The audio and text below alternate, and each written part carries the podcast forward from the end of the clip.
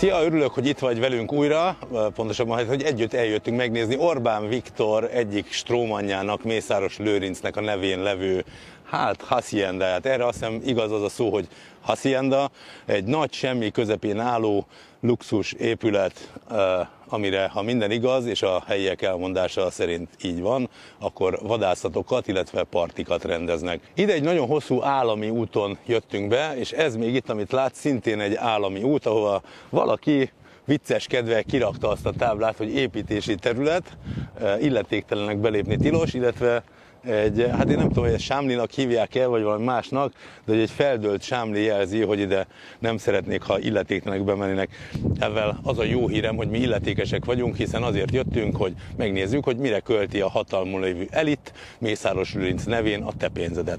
Tehát ide azt hiszem, hogy nyugodtan bemehetünk.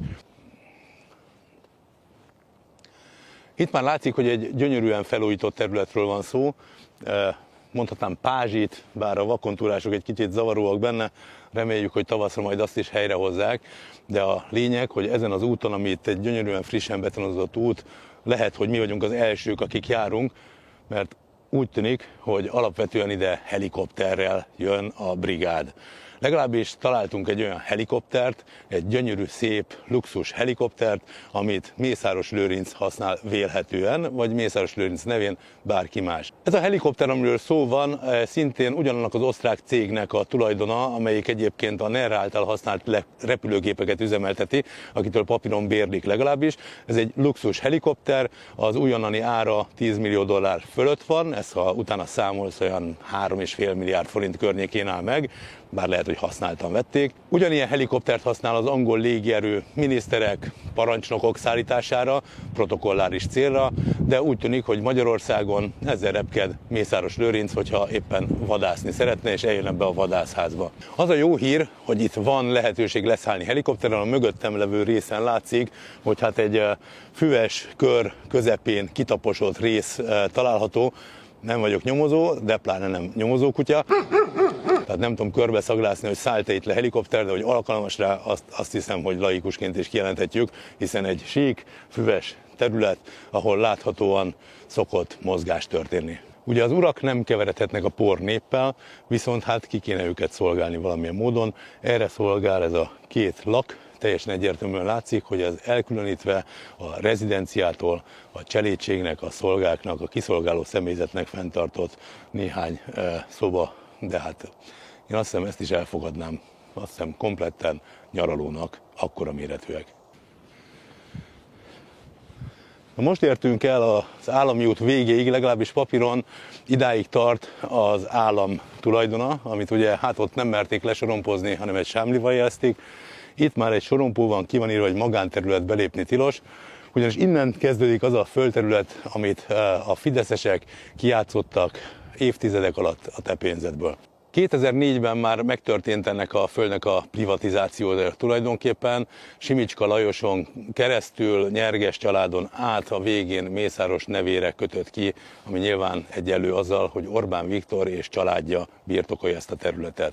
Kijátszották a helyi kis tulajdonosokat, a kis földtulajdonosokat, a vadásztársaságot gyakorlatilag beszántották, megszüntették és létrehoztak egy sajátot, innentől ma kizárólag a NER elitje használja ezt a területet. Ez egy óriási terület, Magyaróvár mellett vagyunk, Mosonudvar mellett. Egy több kilométeres út vezet be ide, ahol gyakorlatilag senki más nem közlekedik rajtuk kívül. Pontosan hát, ahogy mondtam, ők sem nagyon közlekednek ezen az úton, mert alapvetően helikopterrel járnak ide. 2010-ben az ÁSZ egy jelentésében megállapította, hogy jogtalanul játszották ki az állami tulajdonból magánkézbe ezt a területet, azonban az ÁSZ-nak nincsen semmiféle szankcionálási lehetősége, ők csak javaslatot tehetnek, és hát elhalt ez az ügy. Amikor lesz kormányváltás, amikor leváltjuk ezt a rendszert, akkor ennek az elszámoltatása nagyon fontos lesz, mert ez csak egy példa a sok közül, az állami földekkel általában ez történt Magyarországon. Ma fideszes kezekben vannak. Ahogy mondtam, miután átjátszották ezt a területet, és Mészáros Lőrinc birtokába került, pontosan az ő nevén Orbán Viktor tulajdonolja, úgy tűnik, hogy itt egy vendégház jött létre, látszik kívülről, hogy sok szoba, sok erkélyes szoba található a frissen felújított épületben, és hát ide nyilván szórakozni, vadászni járnak az emberek.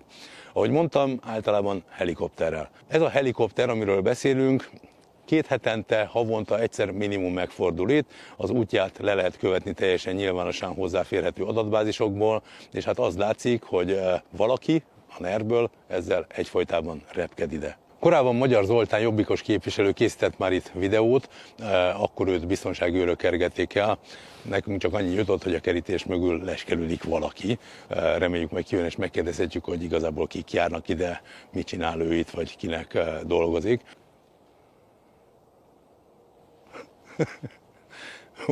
Úgy tűnik, hogy valakit kiküldtek, hogy igazgassa meg a nádat. Tehát ez elég gagyi azért, ezt mondjuk ki, hogy náddal védik a belátás ellen a területet, és a biztonsági őrt kiküldik, úgy tűnik, hogy igazítsa meg, hogy a tujákat eltakarják a szemünk elől.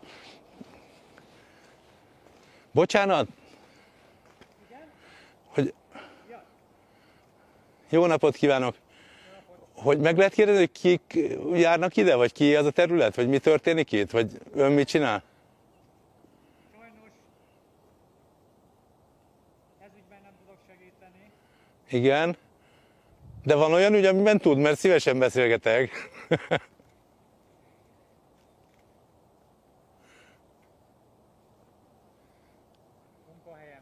Munkahelyem. Világos, világos. De hogy kik fordulnak meg itt? Ne, az világos, de hogy Orbán Viktorral találkozott itt, vagy vele nem? Nem tudok nyilatkozni. Ja, hogy erről sem. Jó. És mikor jönnek legközelebb, hogy velük lehessen találkozni, mert akkor nem kell az, hogy kik? Ezügyben sem tudok segíteni. Ja, semmit, nem. Jó. Köszönöm szépen! Itt az előbb kijött a biztonságőr és megkért, hogy a sornokot véletlenül se lépjük át.